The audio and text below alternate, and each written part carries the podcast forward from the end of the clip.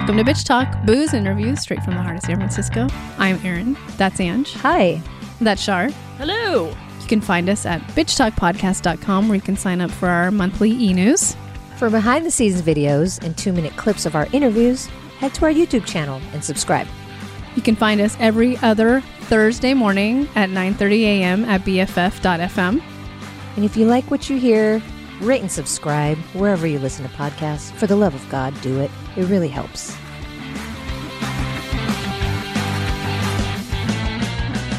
We have a, a special interview for you. It's the second time she's been on the show. Her name's Crystal Moselle. She's the director of a film that we covered in 2018 called Skate Kitchen. Uh, Skate Kitchen is now a spin off series called Betty, and it's on HBO.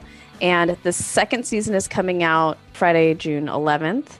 And uh, it was just so great to see these ladies back on the screen. Um, I wasn't able to be a part of the interview back in 2018, but I love Skate Kitchen so much. It comes up kind of often, I would say, in conversations.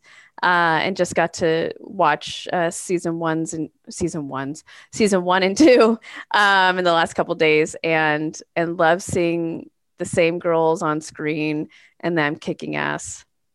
Yeah, and and you're you're following these female skateboarders through the streets of New York and we love New York also. Yeah. And so just everything about it, you just fall in love with that world. I want to visit. It makes me want yeah. to visit New York so badly. I want to hang and, out with them. I want to go skate. I want to go skating, quote unquote, under the yeah, bridge. Um, yeah, they teach classes. right. Know, um, Nina in real life, like, in, you know, invites gr- whoever wants to come and she'll teach you. But yeah, I, I don't know. I don't know if I can hang, but well, not with your knee currently. yeah, uh, but, but, but just super excited to have HBO pick it up because it just it just elevates it so much more. You know, it was already great, and now it's it's just like being picked up by HBO just gave so much more potential for greatness for these stories. I have a side note about Betty coming out and when it did. I think the first season was last year. Um, and I remember my mom told me about it. She's like, "Hey, did you know there's this there's this show and it's about girl skaters and it's called Betty." I'm like, "Yeah, uh, there was a movie in 2018 called Skate Kitchen and we actually had the whole cast on and the director, but my even my mom Wow. Uh, is into Betty. So okay. yeah. Yeah. I just think, you know, having it on HBO, like you were saying, gives it a, a bigger platform for folks. And I hope it's reaching younger girls too and younger boys because I mm-hmm. think it's really important. All and, their stories are so good. Yeah. And I think I love that your mom was into it because it really taps into that part of us that was the tomboy that couldn't be. You know, I was a tomboy, but I still couldn't, I wasn't in this cool skateboarding circles. And, you know, I didn't see anyone like myself doing any of those things. So it just like taps into that part of us that that we we never got to fully uh actualize you know? right right we are now but uh it's a little different yeah yeah in a different way and we get to highlight these th- these stories now which is great and yeah like our the future generations won't have to live in a world like that so yeah because of well, these hopefully girls, so. yeah, yeah, yeah they're kicking ass and crystal moselle is uh, kicking ass and she's actually a homegrown director as well. So that's that's pretty rad, I would say.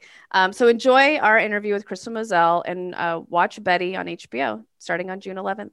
Thank you so much for being here, Crystal. Thank you so much. Yeah, and and we're so excited to just have these ladies back on the screen yes. because we didn't have enough the first time, and uh, I wanted to kind of get into how HBO approached you to do this. They they sought you out. You weren't you weren't particularly looking to continue this story with them yeah, I mean, they hit me up. Larry, my agent, he brought Amy Gravitt to see the film. Just asked if I wanted to develop the the show and yeah, I was like, it's such a rich world with so many stories and so many beautiful ways to tell stories that all need to be told right now. And they're just like a group of young women who are like completely changing the way that uh, um, skateboarding um, is in I, I don't want to say the industry because it's more the world because I think that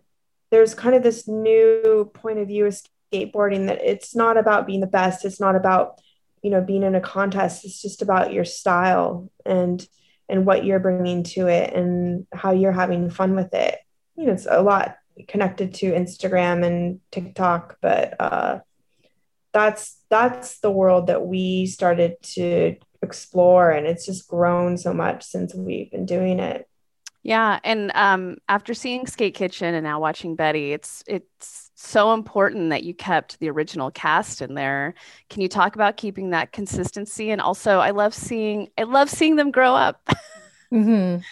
Yeah, I mean, I think that I just chose the right girls. I guess it's really wild because you know when I um, first came across them, I just kind of said, "Hey, like you know, let's have a hangout in the park with some young skateboard friends that."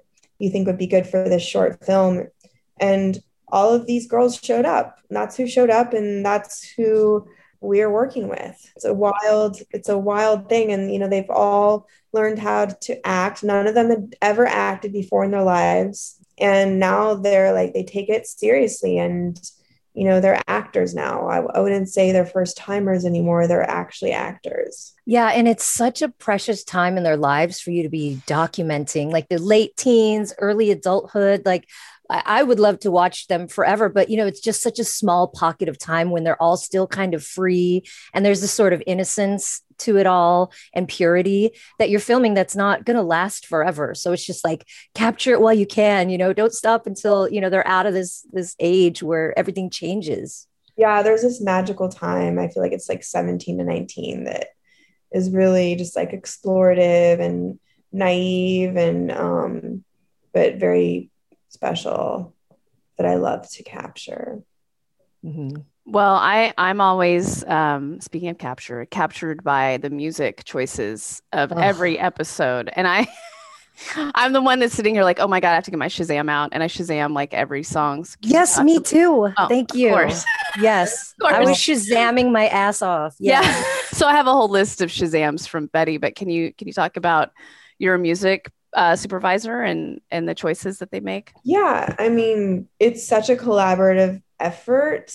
I always like have a bunch of songs that I put aside, and then the girls have a bunch of songs, and then our editors are so good with music, and then Stephanie just you know, Stephanie Diaz Matos, she really you know just fills in the blanks and really understands the world. And it's yeah it's really fun. I mean i love music. My dad's a musician. I, i'm so particular and there's always the songs that I think are really special that I want I'm trying to find where they'll fit in the show. I love it. It's so beautiful. There's actually a Spotify playlist if anyone's interested, a Betty Spotify playlist that I have also downloaded. So anyway, yeah, um, I feel like you know with with season two you're meeting these girls and you're kind of being brought into their world but with season two you really dove into a lot more social commentary you know there's touching on me too you know the struggles of black owned businesses and things like that so um, can you talk about your decision to include these bigger stories and and was that kind of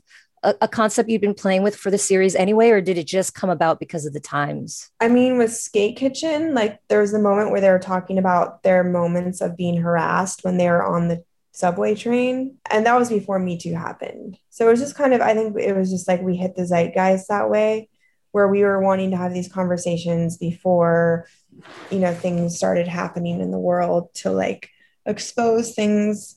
Um, so I don't know. I think it's just I think it's a perfect time for women to speak up and not feel afraid.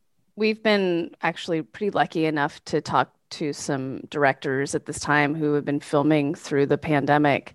Um, can you talk about that that huge up uh, or that huge uh, take on filming during a pandemic and also in New York? it was crazy. Filming during the pandemic is like, I mean, you're completely confined in this space in your head. right. Like everything, so many things over your face, and your face is like really. It's it was hard at first to be creative because I felt so uncomfortable, and there's also a lot of fear because you're right. really just like kind of living on the edge and and just hoping that everything will be okay. Um, but um, you know, we got it done.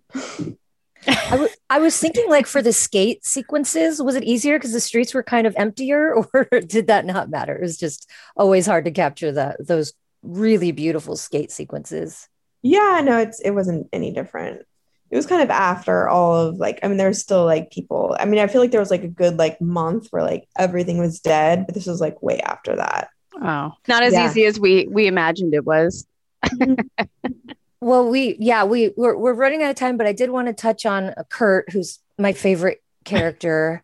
um, and I just I want to be her friend in real life, but you know, season two, she just becomes just so much greater. She goes on this quest, you know, and has you know sort of playbook on how to treat women and you know i don't want to get into it too much but i want to know how much of that was like her actual playbook like how much input did she have in uh, these lessons that she was teaching No, I mean that was like a group of writers with okay. I mean, I would believe that she would have come up with that too, just because she's so I mean, like charismatic yeah. and Oh, yeah. she would. Like I've, you know, I've I've heard her schoolboys before, and kind of have like a little entourage of young men that are doing what she needs to be done, I guess. But um, yeah, I think it was like kind of like this. It was inspired by the by season one by the scene where they do mushrooms and like she's Oh, yeah. Mhm. like let's Yeah. take to the next level. yeah, it's it's it's just it's such a fun watch, and we're so happy Yeah. that it was turned into a series, and that HBO picked it up because it just gives you so much more room to to play, you know, if you will, and um, just really happy to have you back on, Crystal. Thank you so much, and and we're super excited for the world to get to see season two and enjoy it. Cool, awesome. Thanks for having me.